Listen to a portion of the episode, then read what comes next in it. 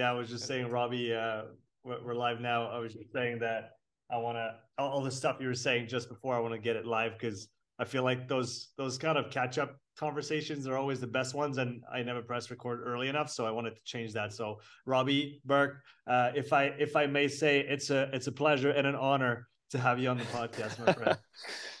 God, I don't know about that. I don't know about it, an honor. It, it, truly is. It truly is. Uh, for the my my uh, my family would disagree with that anytime I walk through them. An honor for this guy. Get out of here. for for the three people that don't know who you are, uh, can you tell us a little about you, uh, a bit, a little bit about yourself, Robbie? Yeah, absolutely. So, I am a human being from the universe. My postal code is Earth. Um, so I believe we're all in this together. Very much a universalist man. Don't believe in any of these made up divisions. I couldn't care less if you're white, black, gay, straight, whatever spiritual context you like to follow. I'm just all about being a good person, full of love, unconditional. So that kind of sets an early stage. But give, give you a little more background. I'm from Dublin, Ireland, live in Ireland uh, currently as well. Um, got into strength and conditioning when I was about 19, met my first mentor, Martina McCarthy. I worked at Dublin City University, was fortunate to meet her. Martina was actually a previous athlete for Ireland in the 2000 um, Sydney Games, 4 by 400 and met her. She opened up my whole world into strength and conditioning. I got fascinated with it. She was the person who introduced me to Mike Boyle, my next mentor. Interned at Boyles in 2009 when I was 22. Met my third mentor there, who was really like I didn't work directly under Mike. I worked directly under Nicole Rodriguez. She was my mentor during my internship. One of the greatest techn- technicians I've ever seen in my life in terms of coaching. She's phenomenal. Um, just an amazing coach in terms of her control of a group, her ability to communicate. She went on to work for Exos, and now she's out on her own mm. over in Poland now. Um, phenomenal coach.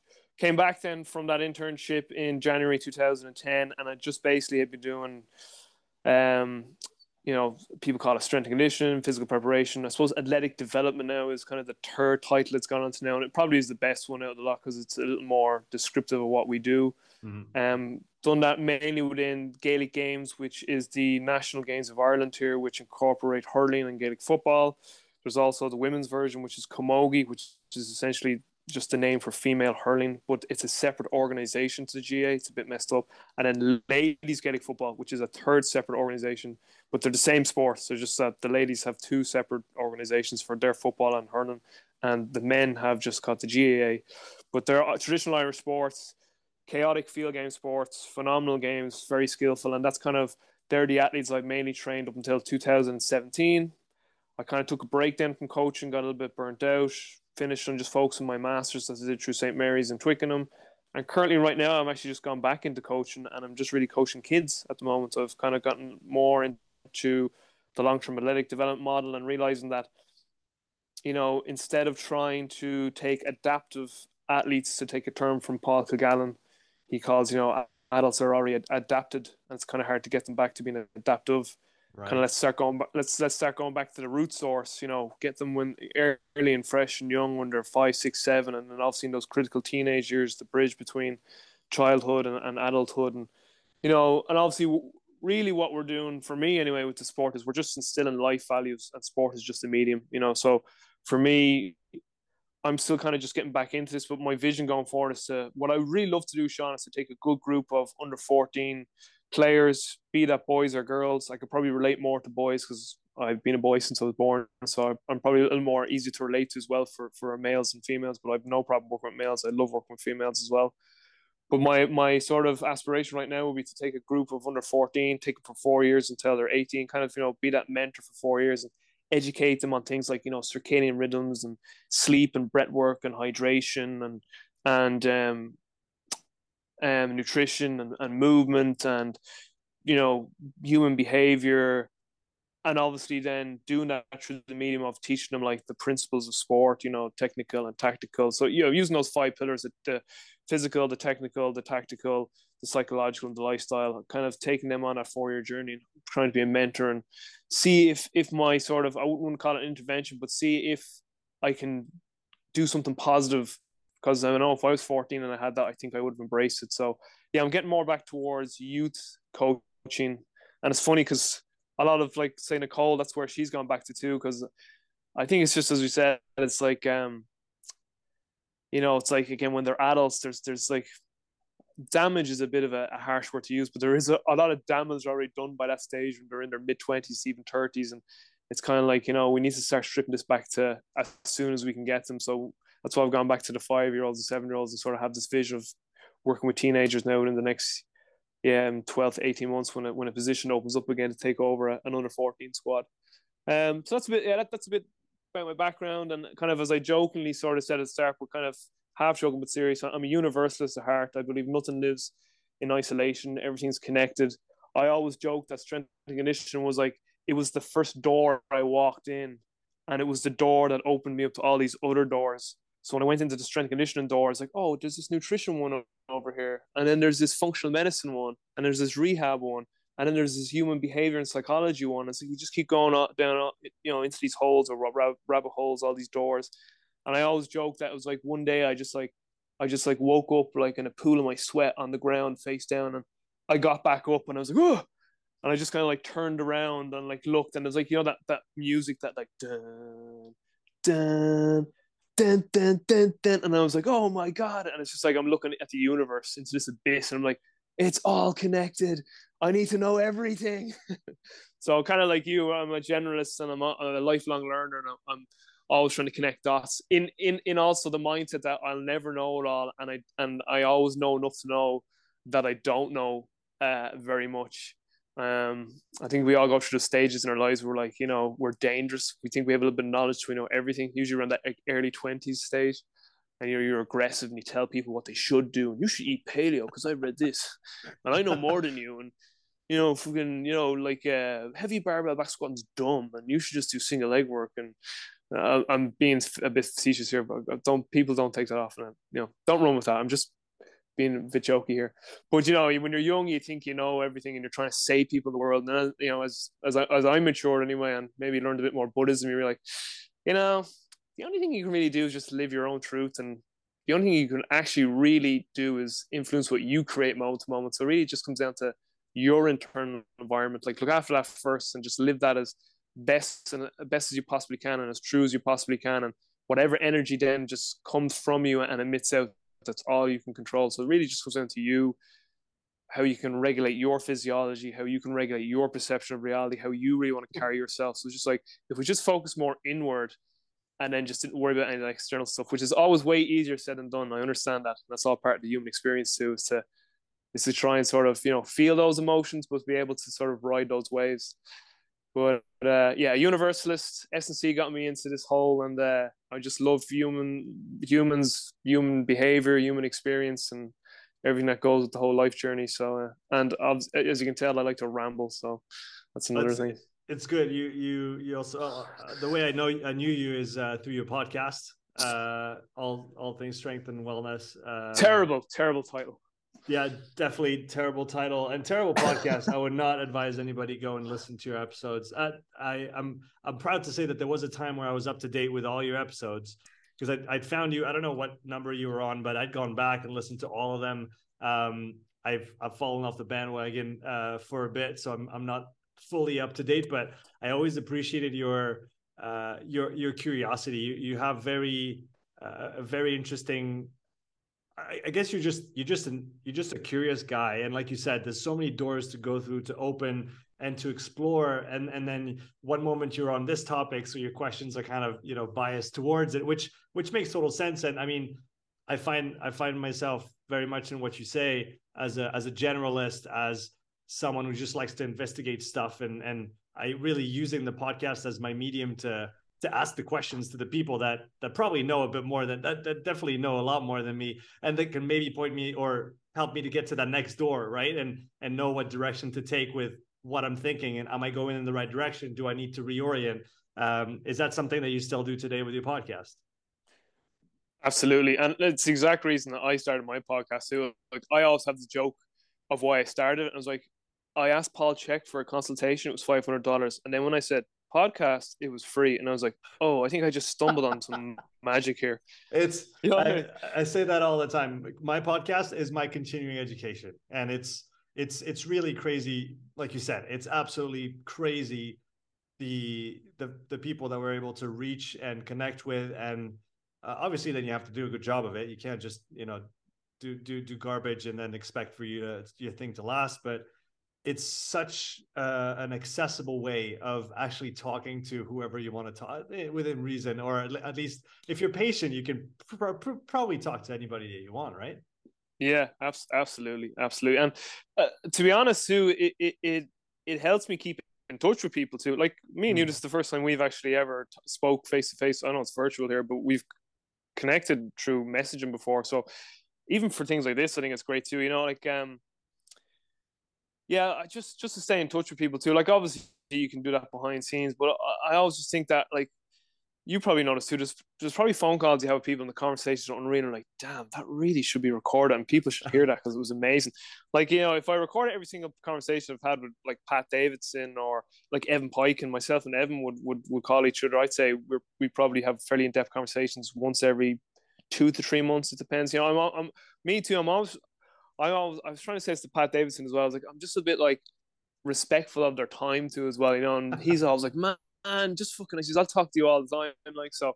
But yeah, it's just as well. It's just some of the conversations with some of those people are just like, I think it's a crime that this isn't being recorded and people aren't hearing it. So for me, it's that too. But yeah, it was definitely just a network and to meet people and like the amount of good that has come from the podcast in terms of just relationships and you you know yourself like getting those messages like every now and again, like I, I really love your podcast.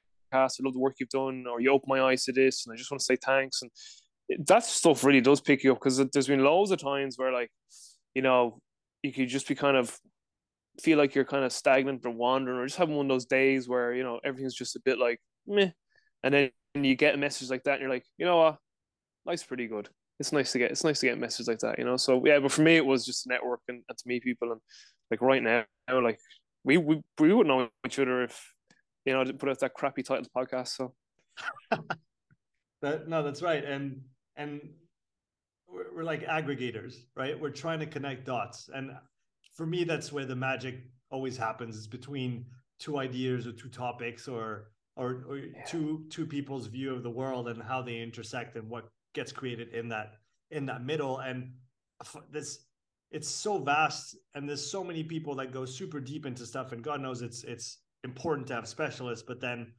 would you say that we're currently miss lacking generalists um, in in sense of connecting all those dots together? I feel like there's a there's a disconnect between how deep we've gone into some topics and then how little we can connect it to uh, adjacent things or even things that are you know far removed but still linked in some way or another.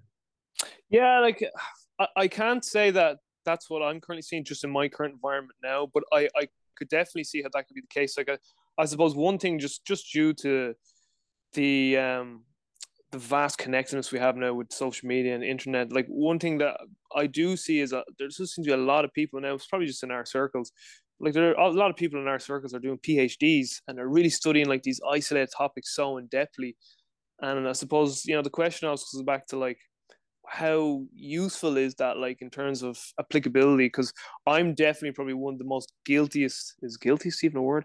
But i'm very guilty of this is that like i i'm very much a knower and i probably don't do enough. And that's probably why i've gotten back into coaching with kids and stuff. I want to get more back into the trenches again because like i love to learn but like people who are close to me are like Robbie loves to learn, but he could do it applying a bit of it. And just like uh, uh, um, Good Will Hunting just describes me. That's exactly what I'm. I'm Will. Like you know, I'm there, and it's when like Robin Williams calls him out and says, "Listen, you could like, read like you know know everything about like all the knowledge, but like you know you haven't felt your best friend's head in his hands when it got blown up in a war, or do you know what I mean, stuff like that." And I'm like, yeah. So for me, I, I need to be just a little more of the doing than the knowing, you know, because I could stay reading and, and hypothesizing and philosophizing all the time. But getting back to your question about specialists and generalists, I haven't really seen it in my own circle, but I could see how that can be the case. Like one thing that does come into my mind, Sean, and that, that has come in over the years as I've learned more and grown more, just a thought that comes in is like, you know, th- th- there are people who are so well versed in one particular topic, but so illiterate in other areas. And that's why I always find the word genius or expert a bit, eh, I don't know what to make of those words because Einstein, obviously a genius when it came to physics and quantum mechanics and that whole realm. But did he know anything about sleep and circadian rhythms and hydration and movement and nutrition? And then, like, I'm not saying that he even needed to know that. The next question would be, well, did he need to know that? And then another interesting question is, do we need to be so fundamentally like, I don't want to say flawed, but have such gaps in one area of our life that we can put our energy into this other area where like that was just our purpose in life. We were meant to be so good at that one thing that we just had to be so redundant in other areas. So, and it does fascinate me to a degree where some people are so well versed in one area, but yet so blind to some basic things. Like again, you get these amazing doctors in certain specialties with cancer, and but then you look at their lives, and it's just like again, no concept of sleep and circadian rhythm and nutrition, and they're just so unhealthy, and it's just like you know, it's just it's almost as if like do you not see like the irony in that like you're getting these patients riddled with this disease because of these like simple factors like sunlight and, and water. And and that's kind of where it goes back to the generalists like where I, I to me like it's like I see I always see it nearly as trainers like I think we all need this just just general foundation and then we build specificity on top of that and then we you know we have a peak of whatever it is. So you can nearly say like it's like if you're just like look at life it's just like there's just this general knowledge, which is kind of what we get at school. And then we specialize. And then like we have this peak of where like that's our meaning. We were meant to, you know, musician, poetry, chef, coach.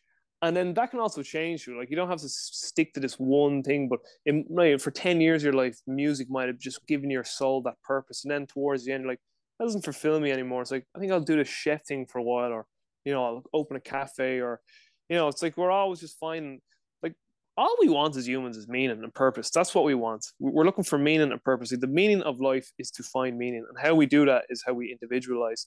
But I think a good way to think about that is to be a generous at first. And I think if you do specialize, you can just go down into, you know, particularly if you specialize too early, too soon. And it's it's funny, isn't it? Like, it sounds like if you just took that as a soundbite, it would just sound like we're talking about coaching here again, like long term athlete development. It's like, you know, early specialization, not good. Broad base of general skills sounds good. I think it's the same too when it comes to knowledge. You know, just general you know, get a good general basis stuff. And again, it's just that I think in school too, I don't know what it's like over where you are. It's probably most places in the world. Because I'm also about solutions rather than just, you know, complaining. So like if someone says well, what would you do in school? Well, I really think what would benefit kids is some type of education on human behavior, some education on circadian rhythms, some education on sleep hygiene, on hydration and good food, and there's some people could talk about we could get into like dogma wars here. And then just movement practice like stuff that we know but just isn't applied like and you so, know, stuff that's going to serve us our whole life and that we're going to be dependent yeah. on uh, or, or, that it, things that are factors that are going to have the biggest impact on the quality of our life. And you talked about you know fulfillment and and and also you know the the the social nature of the the, the human animal it's how about we learn how to live together and we learn you know all those important things. Um, you two things. One i didn't want to forget. It's an, it's interesting you mentioned uh, uh, too much of a learner and enough of a, of a doer. I, I, heard a quote on a video recently a guy called dan on youtube that i started following. Really interesting um, videos and content around um, you know what it is to be an entrepreneur like a solopreneur in, in 2022 yeah. and and the digital world and what it opens for as possibilities. And one thing that he said was don't let knowledge acquisition outpace execution. And yeah that's a great way of putting it. that was quite that was quite eloquently put. The second thing i wanted to come back on because you've mentioned it now uh, enough times for me to notice in the podcast is circadian rhythms I've been uh, found a video the other day, and uh, I haven't really delved deep into that topic, not as much as my wife has. Um, but I found this fascinating uh, video talking about uh, essentially, yeah, sunlight, uh, as simple as that, and then talking about melatonin production, uh, mitochondria, you know, cytochrome C oxidase, infrared light, and the pineal mm-hmm, gland mm-hmm. at night. Um, talk talk to us about the circadian rhythm. Where do you see uh, uh, start start as a big picture thing and then let's let's try to zoom in on a few things that you've been really interested in recently. It's it's funny you mentioned that because i've been three areas i sort of penciled down into my journal of areas i wanted to focus on was human biomechanics and movement. So i went through like pri and bill hartman's model sort of this year. And then the other thing was tactical periodization and then the third thing was light. So i was like i really want to get more educated on light. Um, so regards to to um, circadian biology or circadian rhythms, anyway. First of all, I was like, I've never really come across a good definition of circadian rhythm. You know, if you actually say to me, what is circadian rhythm? Like, because uh, kind of what comes to your head is a circadian rhythm, like dark cycles. But so I actually went and tried to look and look up definitions of it or what sort of organizations say like what was out there. And essentially it's it's one of it's it's essentially a biological rhythm. So we have a circadian rhythm, circadian rhythm, circadian meaning round and, and dayan or dian meaning day. So it's like it essentially relates to the 24 hour cycle of the planet. And so we have it's one of many biological cycles. So circadian rhythm is one. Then there's a diurnal cycle, which is just light and dark.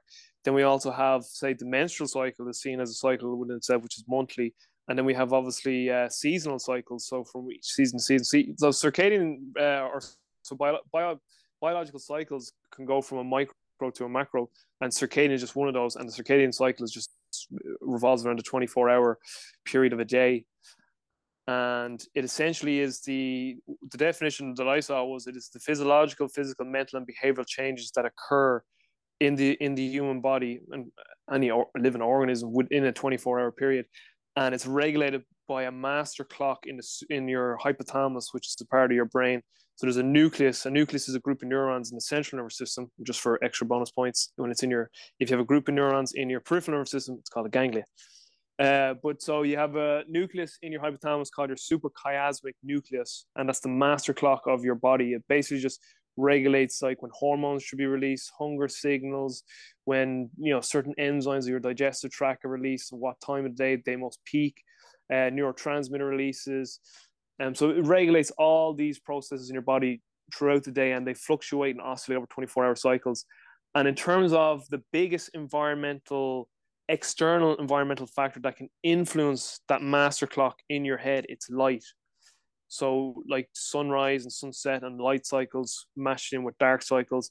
And that's the biggest external factor that can entrain or synchronize your your master clock. And that's why things like jet lag happen because we're just so out of sync to our, our natural circadian rhythm for where we are that takes us usually some time to catch up on. Now, there, the, the research has shown in circadian rhythms so you have that's your your primary master clock is in your is in your hypothalamus. That's your suprachiasmatic nucleus. But there's these peripheral clocks in every single tissue then throughout your body, skeletal tissue, organs like your liver and stuff, digestive tract, and they're actually regulated by things like meal timing and exercise. And some people have even hypothesized social interaction and, and um, even has a an impact on regulating the peripheral clocks. Mm. With so like so for instance like the peripheral clocks in your liver and pancreas of like what time of day like should they often be rele- releasing like their enzymes and you know on all the functions that the liver does and whatnot. So essentially, you have this circadian rhythm and um, master clocks, master clock in your in your hypothalamus, your SCN, suprachiasmatic nucleus, peripheral clocks in your tissues. But just again, it, the big takeaway is that the biggest sort of environmental factor in that whole system is light, the regulation of light.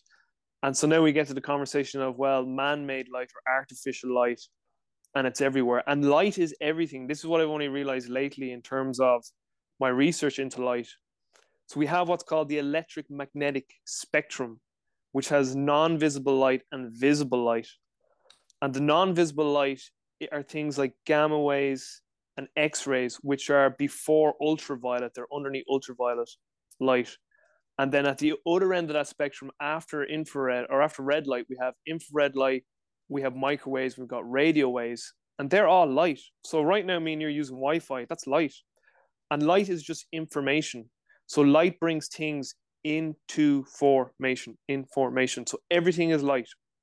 And if you even look at at biology, biology is underpinned by chemistry, but in chemistry is underpinned by physics, and in physics within physics is the field of studying biophotons and light. So if you keep breaking your proteins and carbs and fats down into their anatomical or their atomic, not anatomical, atomic structures. So you have your pro, you have your proton and nucleus in the center, and you have your electrons on the outside. And you break that down even further, you're like, well, what moves that stuff around? It's like light particles, light wavelengths. So when people say, when you get those like real spiritual, airy fairy people go, we're just light, we're energy and light. And then you get like conventional people going, you're fucking quack, you're crazy. It's like, actually they're, they're right, even though they are weirdos, but they are right. It actually is just all light when you break it down. Because when you actually talk like to the actual proper ass physicists who study this stuff, they speak about it as if like it's so like oh yeah we all know that you know, you know it's just like it's the sun you know the photons come from the sun and and then but like we know this already like most normal people actually do notice if you just go to um high school science photosynthesis remember that and they're like yeah yeah, I remember that. I didn't really like it, but I remember the photosynthesis thing, out know, the light with the plants and they take and turn into energy. Like, yeah, how about that? So like it's just all light, man. But uh so the light basically on that electromagnetic spectrum, we have the visible light spectrum. And to uh, the way I explain it to people is you've seen a rainbow, and they're like, yeah, I've seen a rainbow. It's like that's the visible light spectrum there. Those colors that you see, everything that goes from the violet to blue to indigo to the cyan, green, yellow, orange, red. And you see different books and they, they'll present different colors within that, but mainly it's just those rainbow colors. Mm. And when they when they when they come together as one, they give what's called white light, and and that's that event that essentially gives us the ability to see all around us, like everything we see right now. So if something seems blue us because the blue wavelengths are what are, are most strongly being reflected back into our retina, into our eye. Same then if it's red or green it's just those wavelengths are being reflected back into the, the retina and then the amazing fucking the whole amazing creation that is vision. Like when you study like the eyes and vision, it's fucking you're just like this. Like how is that even possible? I, am always amazed like how someone even just understood it the first time. I was like, so like you know even like with even like with vision formation, Sean, it's like like the images actually go into our eye upside down and then they get recorrected in the visual cortex back in there back in the back of our skull in the visual cortex. It's just, it's nuts. Like so, images actually come upside down and back to front, and they just reconfigure so everything looks. It's just it's nuts, and that's only vision. So also with our vision too, we have we have our we have our vi- so our eyes vision to see things, but then our eyes also take light in as information, and that's that's what regards back to the suprachiasmatic nucleus. That's called the non-optic visual pathway that regulates physiology in our body, and and that, that could get into the whole thing with like sort of you know conventional medicine is more so into like vi- vision formation uh, uh, you know it's all about like refraction and accommodation and pupil constriction to, to help us with vision but when you start getting into circadian rhythms and sleep and light it's more like we're talking more about that non-optic visual pathway the one that actually hits the suprachiasmatic nucleus to, to, to regulate the mass to regulate the master clock and then to regulate all the physiological processes in our body that was not studied as much in medicine and that gets into that sort of weird area with sunglasses and all this because sunglasses can actually be very very detrimental. Because what's essentially happened is because we live in chronic indoor we're chronically indoor creatures now our eyes are becoming so deconditioned to full spectrum light that when people mm. actually go out they actually their eyes are so deconditioned to just like normal daylight levels that they have to and, wear and these sunglasses yeah, and, and that's probably the same with the skin, right? Uh, oh, absolutely. Thing my, one thing my wife did in the in the spring and the summer, and she was really um, uh, disciplined about it is every morning she spent time on the balcony uh, and spent time in the sun, uh, especially before it got super hot, which meant that you know when she did go into it, it's almost like that hor- hormetic uh, hormetic dose, right? And which means that in the summer she didn't get a single sunburn. Because, Absolutely. Because she had built up her tolerance to uh, to to light and to everything that comes from the sun, uh, in small doses early in the morning when it's the best time to do it. Um, now it's the winter, the the sun rises later, and there's a lot of clouds. One thing I've been doing, and it's really helped me one go to sleep, uh, and then two wake up and, and feel like I'm ready to go uh, at night, and that's um, mostly thanks to to Lynn, my wife. Um, turn lights off in the evening and we have yeah. those little camping lights and they have a red mode so we walk around oh, with great. a couple red red lights, which is super nice because it's it's really calming. You don't realize it, but then when you you do it a couple times and then you turn a bright light on again and it's 9 p.m. you're like, uh, no. Uh, so that's one thing we've done, and I'm I'm out like a like a light. No pun intended. no pun intended. By by like 9:15, I'm out, and every morning for the last week because I had some trouble sleeping before that, lots of work, stress, whatnot. But I've been getting back into a good rhythm again, circadian rhythm uh, with that. And every morning at five, I'm up without an alarm clock, and I get Beautiful. on the bike and I cycle for anywhere from 30 to 60 minutes. And I, I haven't used it enough, but I have this infrared lamp that I got a little while ago. And so I just put it on right in front of me. So I'm, I'm essentially just getting that in while I cycle. And one, it feels great. I feel I don't, I do drink coffee because I enjoy it, but I don't need coffee to feel awake and that's been really interesting because I literally just wake up every morning at five without an mm. alarm clock, and I feel good, and I do my thing, and then it ties back to the evening where we took the lights down and uh, or at least reduce the amount of you know intense bright lights. And and that has, has a huge effect on on my sleep. What what uh one what do you think of this? Two how can i do it better? No, it, listen, it sounds like you're doing great, and, and I will admit that the next area I need to explore more on, and and there are people who are well more um, versed on the topic of actual light therapies and when to use light than I am. It's, it's an area that actually I, I'm not that educated on. Like, so you know, because I've seen some people, you know, talk about well, when is the best time to dose red light? You know, you know, is it morning? Is it nighttime? You know, certain things like that. One thing I have learned is from what I've read just recently, it's it's it's it's very important that we're getting like the right amount of different wavelengths. Like so, every every mm. wavelength on the electromagnetic spectrum is important within certain dosages and ratios in regards to all the different wavelengths right. within within the electromagnetic spectrum. So uh, I'm just reading a book now, I'm almost finished, called Light Therapies. It's a phenomenal book. Um, Martel is the is the author. M M A R T E L. I think it's uh, his first name I'll have to look up again, but he's he's he was one of the original founders of the International Light Association, and the book essentially just go. It's basically like the you know what is light and the history of light medicine and sort of the sort of current best practices in light medicine. Like it's a pretty new book. I think it's only maybe four or five years published. And mm-hmm. um, but before I read that, I read a book that was written a long time. Well, long time, you know, um, it's all rele- like relevant. What's long, what's not long. You know, if we're talking evolution, like you know, a million years isn't that long. But this book is from the, the 1960s and it was written by a guy called John Ott, and it's called Health and Light. And he, that's a fascinating book. And there actually is a YouTube documentary on this book. Um, if you typed in John John Ott on YouTube, you'd, see basically what like it's just basically a video version of the, the, the findings in his book. But John Ott was a slow lapse time photographer. So you know when you see like those like those films of like flowers opening really quick, yeah. So like yeah, he, but like he literally like the thing about those movies is like they're like months in making. Like you know what I mean? It's, they, just, they just leave a camera there for months on this plant, but then the, the film that is the end product is like literally like thirty seconds. So it's really, really time intensive work. But from his study of plants with this slow lapse uh, time photography, he noticed the effects that different lights were having on plants in terms of how they grew and you know they'd have mutations and some would grow some would grow all this and he would do all these experiments where he'd block like ultraviolet light and you know because at the time like ultraviolet was like oh you got to get out of uv you know oh, that's the cancer and then he was like He's like, that's not what my plants are showing me. it's like, sometimes he's like, they need a certain amount of it. Certain plants need a certain amount of it, certain times, you know. So, and then he'd block other way. So he he'd block like the ultraviolet. He'd block other wavelengths. He'd block all wavelengths. He'd all these experiments, and he noticed that just like how profound light, the impact of light was on the growth of these plants, which again makes sense when we know about like photosynthesis. But then like he was like, hmm, I wonder what would happen if I did this with like rodents and mammals. And then eventually, you know, he was like, I wonder what happens with like humans in this. And then so basically the the whole like takeaway of his book is like light affects everything, plants, mammals, humans.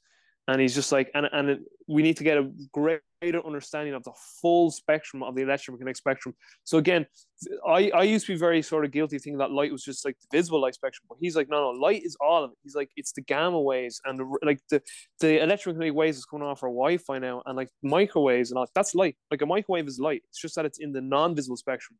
Same with like a gamma wave. Like a, so gamma and and um, X-rays they're below ultraviolet at, one side, and at the other end of the visual spectrum. So it, it goes non-visual, visual, and then non-visual again. And so like ultraviolet, they're they're like everything that's ultraviolet and below, they're higher frequency, uh, higher frequency, shorter wavelengths. And then when you start red, when you start getting towards the red end of the visual spectrum, they're longer wavelengths, slower frequency. But then after you get into infrared, you have your microwaves and your your radio waves. So that's just all light. But his book just showed the profound influence of like blocking certain lights and, and stuff like that. So it's an area I need to know more about in terms of like what to dose. Your your original question was what could you do better? It sounds like you're doing everything absolutely brilliant there. Robert C. Jake, Jacobs, who's on Instagram and who I've I actually had on my podcast. Um, he would have been profoundly influenced by, by Charles Poliquin, but Rob's also into like whole circadian biology stuff, and he now would be a lot more up to date on like best practices with like sort of red light therapies and stuff like that. But it's it's only an area that I'm starting to explore more is more sort of the light aspect than, than so say I was I came into this more from the circadian biology standpoint. Mm. But the thing I like, the, the whole thing I like with the circadian biology standpoint, going back into our earlier conversation on like knowing and doing, is that you can actually apply things so simply to your circadian rhythms. It's like, well, because you know, when you start telling people artificial like, like so what like at like 4 p.m in in like in like ireland i just don't do anything like it's like no you can still look at your phone but just buy these glasses just get these blue light blockers just get them put them on your face and that's it done and then it's just like that would be like level one if you did that you'd be you'd be doing yourself a good service and then it's like okay, what if you could step if someone came back and said, "Oh, I'm noticing a difference. Can, is there anything better I could do?" I'd be like, "All right, let's talk about the lighting in your house. Let's talk about like not exposing your skin too much to artificial light because your light your skin picks it up too." Um, you know, then like you could talk about other things like sleep hygiene practices, like your temperature, body temperature. Like there's a whole other things we could get into. You know, dark mm. room, cool room, that we could optimize it. Um, but it sounds like you're doing a good job. Just one other thing that came to my mind, you're talking about your girlfriend and her exposure to light. There's a couple of things I wanted to talk to you or tell you here or speak about is that isn't it funny that me and you again we come from the strength conditioning world but like we know about the principles of stress and adaptation you know the, we also have Hans Selye and the general yeah, adaptation I, I, I, yeah I was just thinking about that before it's like well you, are not going to throw a, a 100 kilo barbell on the back of someone who just spends their life on the couch it's yeah. the same thing. It's the same thing. It's just a dose response, right? If somebody's Absolutely. been doing 60, 70, 80 kgs repetitively every day, every week, then 100 is going to be just fine. But if you go from zero to 100 or from the couch to 100, you're likely to get some issues, right? Absolutely. And it's the same with the sun.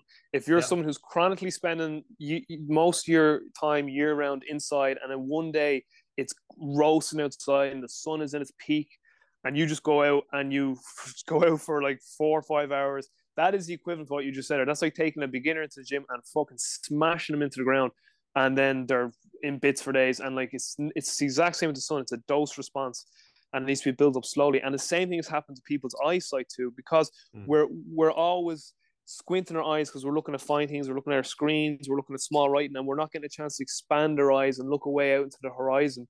And I mean, uh, Mike Boyle said one thing one time, and I don't agree with everything Mike says, but like he, you know, there's a lot of stuff.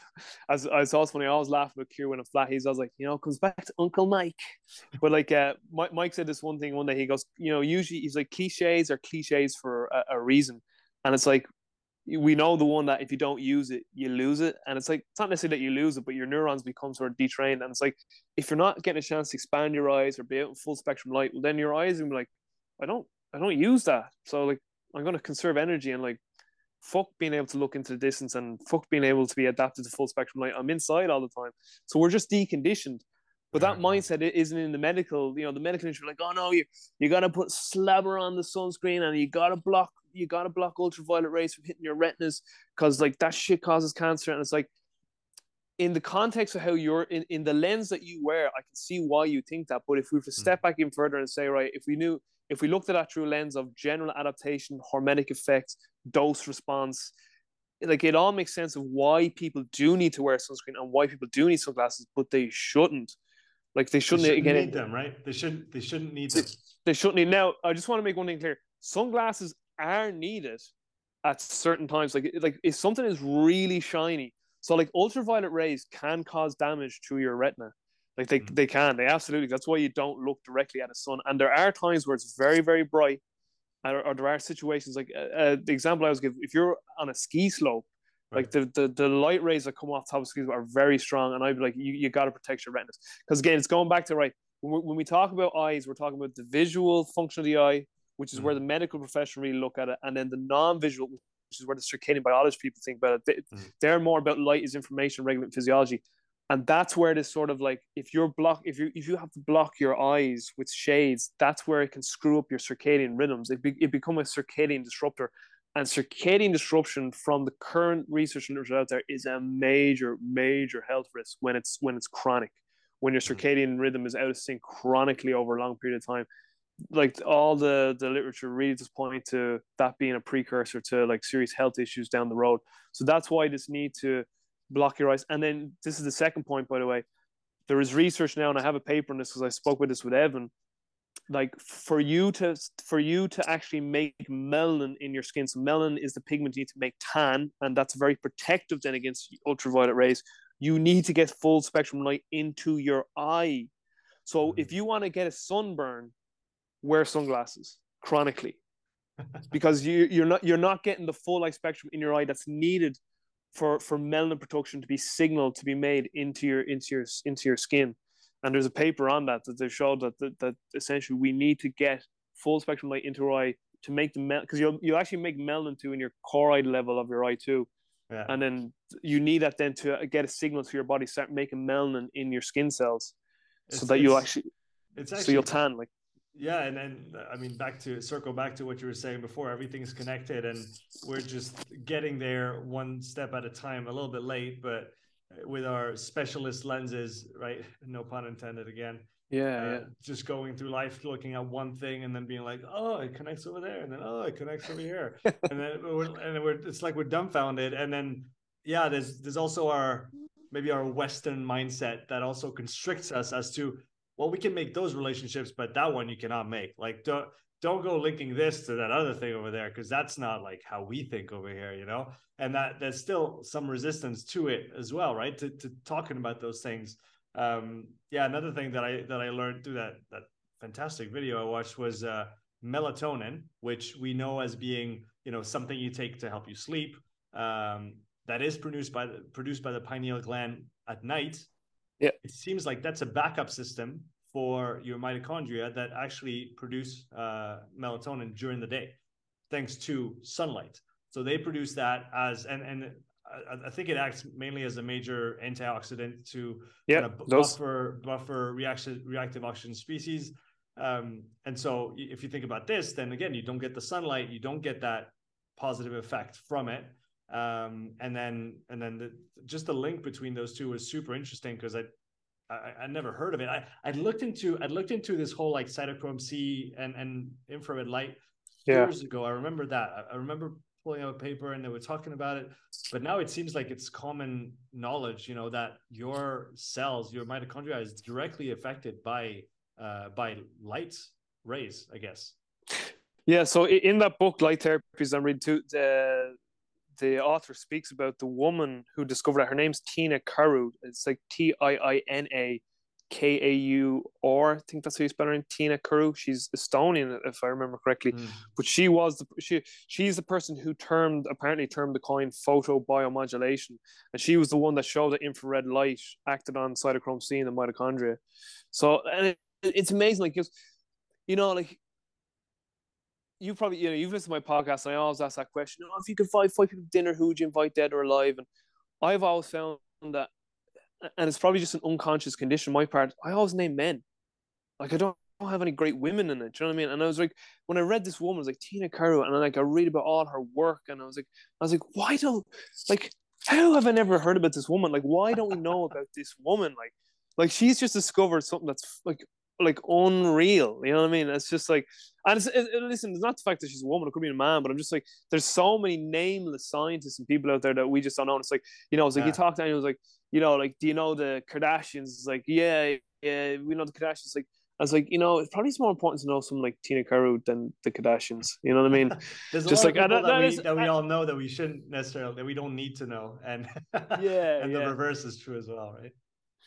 But it's it's fascinating. It really is fascinating, and um, that's why, as like at the top of conversation, said, listen, I'm, I just love talking about life and human experience, and just all this stuff is amazing. I mean, it's uh, I think a part of it too is just trying to like we're never going to fully understand it because even right now, it's funny. I had this conversation with a friend of mine the other day. It's like you know, we talk about first principles, you know, so first principles is just stripping everything back. First principles essentially is like just saying this, why? Okay, next, why? And it's like we get to the next one and then why. And like really, if you strip it all back, as far like you if you know more on this, I'd love to know. But as far as we can go is the Big Bang. Like we keep stripping everything back. It's like, okay, and then why? Is it well, it's the beginning of time, and what was that? Well, we don't really know. We think it's this bang. It's like, well, and then before that, like because that's when like you know any really religious people like yeah yeah scientists you still don't know. And it's like well neither do you. You're kind of making up. It's like we're all making it up then. Like we still don't know. So it's kind of like I think one of the things with life is like we're just trying to get that little bit more understanding all the time, and it kind of gives us this, you know, it's probably our unconscious need to have more certainty all the time. Whereas, like you know, it's it's kind of like I always think about like Gautama the Buddha, and he's just like, guys, guys, I told you this two thousand years ago or whenever it was. He's like, you just got to get comfortable being uncomfortable or being uncomfortable. You got to get comfortable with uncertainty. It's just the only certainty is uncertainty, and it's, it's just like, yeah, yeah, we know, but we still want to find out like about like you know these like you know these like biological mechanisms. They, like what we're talking about, like well, we just want to specialize in these one areas because we think this might be the answer, and he's just kind of like, you know, thousands of years ago for any of this technology, like, I'm telling you, you just got. Telling you, we still won't know. He's just like, just get comfortable with that. Yeah, it's, it's, you know, it's so it's uh, almost back to that the full circle idea. Uh, remember an Alan Watts lecture where he was talking about you know this this monk that he went to visit and the monk was like cursing and he was smoking and it's like what what is going on like aren't you guys supposed to be perfect and it's and it's once you go all the way through and, and it's like you know obviously we're not saying that those are things you should do or that are good for you but it's it's interesting how you know like you said if you if you strip things back far enough then it's all back to this. But then if you push things forward far enough then you're all you're you're back to square one. And yeah, then yeah. right? It's like if you could have the perfect life three weeks later you're bored on the beach with your fucking margaritas whatever the the cliche is and then what do you want you want uncertainty you want to you want unknown and you want challenge and you want this and you want and then you're yeah you want like, you want spontan yeah you want you want like the word i use you want yeah spontaneity like oh i want i want adventure i want to be spontaneous and then that's just, you put that so well it's like yeah and then like the next three weeks like, like i want stability again i want a home i want certainty i want to know i want a rhythm i want a routine and then like when that happens you're like fucking hate this. It's the same thing every day. It's Groundhog Day. I want an adventure. Yeah, just well, this, this loop. I, I guess I guess we we we love to think in obviously in in black and white terms and ends of the spectrum since yeah. we're talking about spectrums and and then but everything is uh is a to some extent uh, a play on the spectrum between it's like and then you go back and it's like it's fucking all waves man it's, it's like light we're just undulating between parasympathetic parasympathetic sympathetic the night the day the the the the rhythm, the disruption of the rhythm, which is in yeah. itself a rhythm on a on a macro scale, and it's it's we're all back to that, and and it's I guess the human condition that we we go back to again. You know what? It's uh, it's so funny you mentioned rhythm there and undulations. I, I love that idea of rhythms because I'm always. And you mentioned Alan Watts, who's honestly one of my heroes. I absolutely love that bloke. That's a bloke I would love to to meet mm, sometimes. Yeah. Like so, sometimes when I lie down and go sleep, I'm like, tonight's the night I'm gonna meet Lincoln. Tonight's the night I'm gonna meet Watts. I'm like, I'm just waiting for him to come into my dreams and have a conversation with him. I just love to have a conversation with Lincoln too, and he just fascinates me. Uh, and uh, you know, loads of, like again, love to meet Jesus, even if Jesus wasn't actually a real person, but just like the whole like entity or the concept of him. Like, and I also, you probably I don't know if you've heard me say this joke, but I always have this joke that if, if I ever did meet him, I'm like, I knew it, knew you weren't white. I knew those statues were bullshit. No way you could live in Jerusalem and be that white. Knew it. but uh oh um what was I gonna say just before that? I know I had Alan Watts there in my head. It'll come back to me in a second. You had a chat, you had a chat with a friend of yours. No, there was something else I was about to say. It'll come back to me in a second. It's that I also feel like I have dementia now when I do that. It's it's the dehydration from the, oh sorry, I remember, yeah. The uh the when you were mentioning the undulations, the waves, like I, I I love I love using that. I love like yin yang, black, uh, black, white, hot, cold, day night. Like day nights obviously the one. I was, was like you wouldn't know what day was there was no night. So you had the whole concept of like good evil and, and stuff like that. But when you mentioned undulations funny just when I was studying that textbook with light like uh, uh, like uh, it's funny people always I don't know if it's an assumption or or like this perception like I'm really smart. I'm like I'm not like my fundamental knowledge of certain things in science is like really bad like literally only last week I I found out that light is an electromagnetic wave like I've I've heard it but I never understood it until I saw the diagram, and it's like, yeah. oh, they're perpendicular to each other. You have this magnetic wave and an electric wave, and they're at 90 degree angles, and then the light goes in this direction. And then like just I was like I was like oh my god like it's like everything's just a wave look at it it's just undulating it's like up and down again it's just left and right hot and cold yin and yang and I was like it's just contrast we need contrast to be able to make sense of things and I'm just like oh so now I get this electromagnetic wave so when you just said like the undulating it's like that image just came back to my head it's like it's just like it's almost as if like an- the answers to certain things anymore don't surprise you anymore. It's like, yeah, I'm not because it's a principle, you know what I mean? This undulating Yeah. and, and contrast. Like that, that was the one thing I re- the one thing I really learned from Watts. That one beautiful lesson was this idea of contrast. Mm, Yeah. And, you know, the, du- the duality of everything, right? It's like the coin So and, good. and the the flip the flip side of the coin and seeing everything in in those terms is so much more helpful i find oh yeah, always looking for yeah but what's the what's the other what's the dark side of the the moon you know what's the other side of the exactly. So like this, like the like the the lecture I love is where he's like, stop trying to make everything good because he's like, if everything was good, you wouldn't know it was good. Like so, he's like, evil and bad are so necessary in Mhm. existence, and like so the but but the thing is that so uh, so this is my own thought is like, but we don't need like. It's it's almost as if like when people think of well this is me when they think of contrast or dualism like what comes to my hand is or my mind is like this 50-50 split and it's like you don't need a 50-50 split it can be literally 99.9% versus just 0.1 so it's like we do want to get to a world where like really bad shit evil stuff is as minimized as possible but it still has to be there to give some type of contrast it's like Mm. the black swan it's like we only need one black swan out of a thousand to know that one black swan exists that Mm. so that we know that all swans aren't white it's a, it's not it's like so what i'm trying to say is we don't need like a 50-50 split between good and evil to know that both are in existence you know what i mean we just need but and but there has to be some existence of shittiness to know And what goodness is. yeah and it, it's also going to vary over time and and then over Yeah. you know eras and different states of civilization. I, I just finished watching i've been i've been reading graham hancock for uh probably 15 years now. I think that's probably accurate. Um ever since he released fingerprints of the gods are you familiar with his work?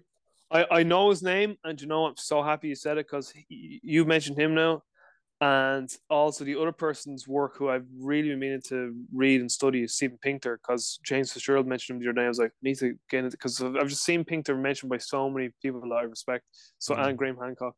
Yeah, he's he's a, he's fascinating. He just released a, a Netflix series, a, doc, a documentary on what he's been studying for the last twenty years, and you know, going back to what might have happened to us at the at the beginning of the Younger Dryas, like twelve thousand six hundred years ago or whatever, and talking about you know things falling out of the sky, and then finding all those common myths and all the religions and all the ancient stories, and it's it's it's really fascinating to think about. You know that ebb and flow is has always happened, and on a on scales that we can't even imagine. Uh, but but then it, it we we come back to you know what we do every day as well, and what what we're pursuing, what we're trying to achieve. Uh, it was interesting at the beginning when you said uh, you know talking about meaning, and and the the only meaning is is the is a search for uh, for for meaning and purpose. And um, what what have you been you know reading into or looking at in those in those realms of of meaning, and then do you how much how much time do you take to reflect on those on those core uh, principles versus like you said the acquisition of knowledge the implementation of what we learn how, do you find do you find it is it easy for you to detach yourself from that pursuit almost and and reflect a little bit I would say I probably spent too much time thinking about that. Uh, like uh, like it's it's Can funny. you spend that- too much time thinking about that Pro, well, I don't know. That I, honestly, I, I, I, I, I don't have a very thought out answer to that yet. In terms of can you think too much about it? I I spend a lot of time just thinking about life and life and death. do Like you- on a, what do you what do you do do you, do you sit there do you walk do you, do you just- mostly walking. I think about a lot when I walk. Yeah, I, Yeah. I, I, I do a lot of thinking when I walk. Um, no no phones do you not take your phone do you do you, Oh, no, I do you not use it No, What's no, the- it, it, it, I could be, I could be listening to stuff. I, I vary, so like I don't put any hard fast rules, and I, I usually am always listening to something, but I, I could zone out. There are there are times though when I go for a walk and I just I just know that no, I, don't need any more, more ingestion right now. I need to just be left alone, and I just I just need my own thoughts right now. So yeah, it, it varies. It depends, but I probably do my best sort of meditating. That's I I always use the word meditate instead of thinking. Not that I have anything against the word thinking, but I do a lot of my best meditating as I move and as I walk. Um, I uh, I've never officially done like a meditative practice where I sit down time in a room and think, but I'm always thinking about that stuff, Sean. Probably no different to yourself, like meaning and purpose and what am I doing myself and am I contributing and you know, what really is this all about? And Jesus Christ, I'm 35. Five years ago, I was asking the same things. Ten years ago, and I'll probably be asking the same things in five years from now. And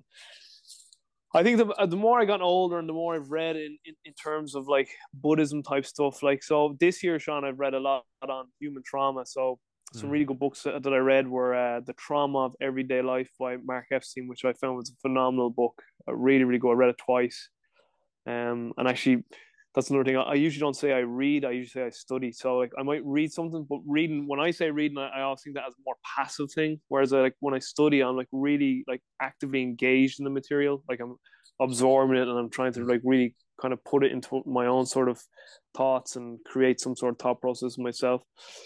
But Epstein's book was phenomenal. So he uh, he's a Western Western trained um, psychiatrist, and and but he's very well versed in Eastern Buddhism. So he mm. basically kind of he basically kind of gives you a snapshot of how he goes about his sort of whole treatment model and process of how he sort of integrates his Western training with sort of the the Buddhism influence, and it was just very good. And he basically kind of described his take on the Buddha's life and and what those learnings meant, and you know, just some some beautiful lines in it and some beautiful takeaways. So like, you know, to be human is to be traumatized. You know, and it's it's as if like the Buddha was saying, listen, it's part and it's part and uh, it, it's just part of the deal. You want to be human, you want to be soul and become a human body and come into this earth. Trauma is just part of the deal. We all and he's and he's got such it's like the Buddha's like we we're all traumatized to do it's a spectrum again we're traumatized to different degrees and how we relate to our trauma is different like there's a great story in the book too he talks about this woman who i know i'm going off here so uh, you were asking me more about like sort of life and things you, like that but go, anyway you go robbie follow that follow that path my friend um, but there's a great story of a, of a, of a woman whose whose baby dies. It's a fable, like about the Buddha, but her baby dies, and she's going around the village, and she's like, just basically, she's going crazy, and people like that woman is a psychopath. Stay away from her. She's she's carrying this dead baby around with her. So one man finds pity on her, says, "Listen, I know a guy that can help, and it's the Buddha."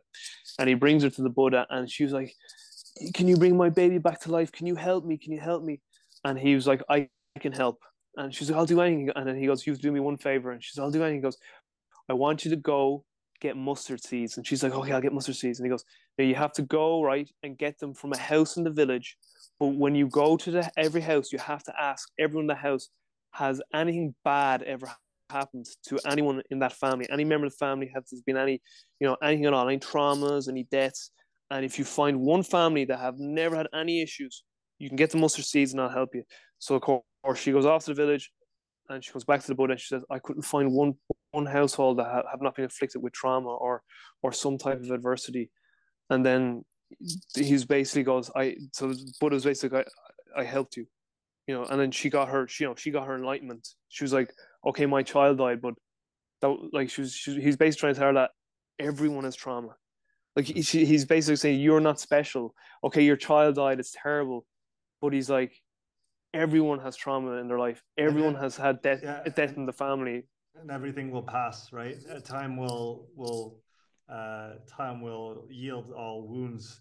And that's yeah something that i've been trying to to think about. And i've you know knock on wood uh, times have been pretty good recently but uh, you never know what's around the corner. And just thinking about that is next time you're in a rough spot like i've had some back some back issues for the last while. It's, it's much better now.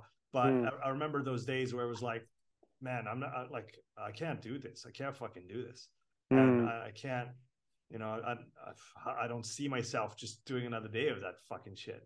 And um, and just thinking now that trying to, you know, yeah, again, just realize that hey, yeah, that's a shitty moment, but things will Passes. things will get better. Pain, yeah. you know, reduces back to the mean, so we know it's going to get better eventually. I mean that, that that that that was the great learning too from from the you know the the, the impermanence of everything, pain and pleasure.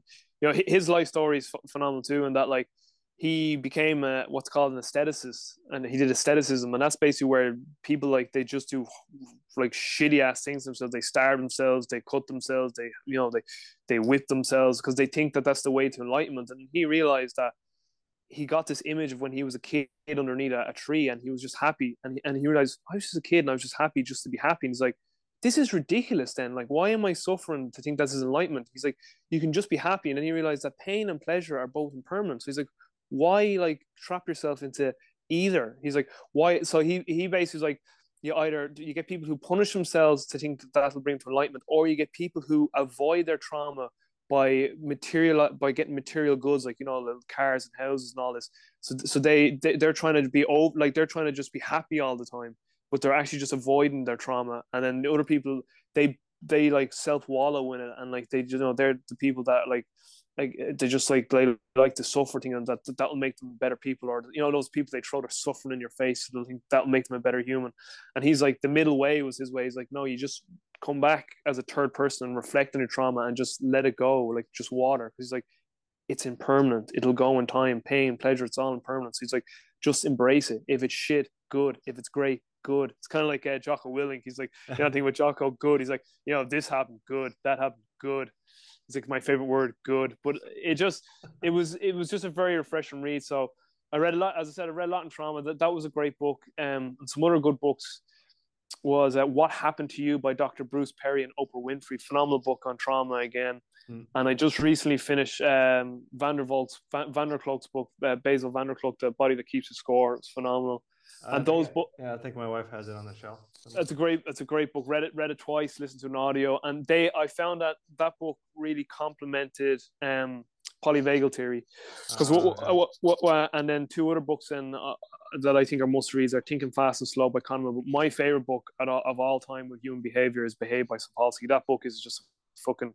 I think that book like is essential reading for every single human. Like if I was to like take, I know earlier on I was like. If, if I could like take just the main tenets of that book and teach it like as curriculum to kids from like school and like this is why humans are the way they are you know what I mean just to really start to open people up to, into like understanding, which can lead to into compassion and empathy. And but it's it's actually know, fascinating how oblivious we are to our own, you know, inner oh, workings. and, and absolutely. like you said, like how much better could the world be if every child knew a little bit more, and every adult knew how those things work, and be able to be a little bit less, you know, fucking in the driver's seat and at the wheel screaming versus no, no, I, I can see from a little, you know, I can have the third person view from Grand Theft Auto and I can have a look around and, and be a little bit more detached yeah. than than than what I actually am. But um, I, I need to go and I need to go and get behave. I remember I, I got zebras don't get ulcers way back. Uh, probably listening to one of your podcasts and have you know a few of your guests mention it back back then. I haven't read Behave, and the polyvagal theory is something I've been wanting to revisit recently. Have you reread it recently? Yeah, yeah. So that, it, that would you recommend going back to it? Because I read it like probably like I, eight eight years ago. I I I absolutely to, to be honest, it, it's funny the way my sort of education goes with some materials is that like so so Epstein's book the the the trauma everyday life. I picked that book up about two years ago and I mm. fucking could not get into it. Could literally I was like I, I just I just can't read this. And then when I went, it, it was just like this will sound airy fairy, but it's just like my soul just was like I kind of want to read that book again. And I just like when I and I remember when I read it the first time, I was like, how did this not resonate with me the first time? It's just I wasn't ready. I wasn't in. I wasn't in the right place at the right time for that information to be absorbed. And so with polyvagal, the first time I read polyvagal, I was like, this is so boring. I just I could not get in. And then I've read it like three times to that, and I was like, I love this book. This book is I absolutely uh, love it. I just I love. Need to pick it back up.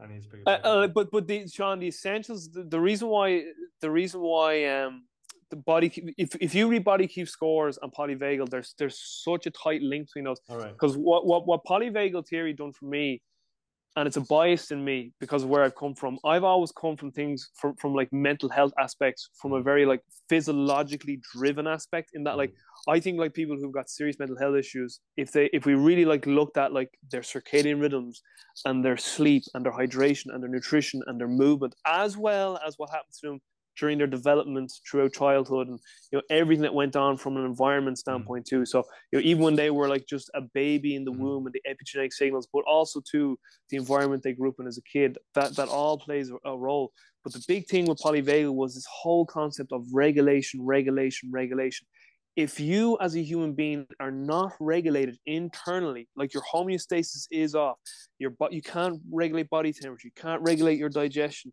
you can't you know you, you just can't regulate hormonal signals, and he's like, your if your physiology is way off, your psychology is off, and we know this inherently. Yeah. Like, I mean, yeah, like, like, eh, like, think about like hangovers. Why does a hangover happen? Because you cause something biochemically in your body, and the next day you feel like shit. But but but but another thing too, another thing too, Sean, is this: babies, okay, babies do not have a cortex to cause like like so when a baby is distressed it's not because it's like it, it's like oh i've got a, an exam next week or i have a mortgage or i had a fight with linda.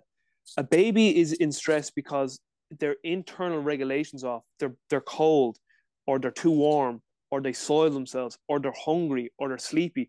So the thing with polyvagal is like if you are unregulated you cannot relate to someone and then you can't reason with someone so he's like if you're unregulated you are in fight or flight and you can't socially engage. So polyvagal is this. Polyvagal is like these mm. three things. The main things about it is like humans, right? There's three systems that we interact through the world with: social engagement, fight, flight, or freeze. And he's like, for me and you right now to to um to to converse to have a conversation and to connect, we need to feel safe, and that means we need to feel regulated, and we get that through our own internal physiology. Mm. But then also, I pick up on signals from your voice and from from what I see your face doing. So that's why mother baby interactions go like the cooing and all that stuff.